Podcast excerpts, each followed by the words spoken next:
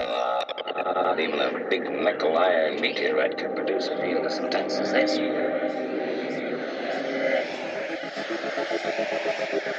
Thank you.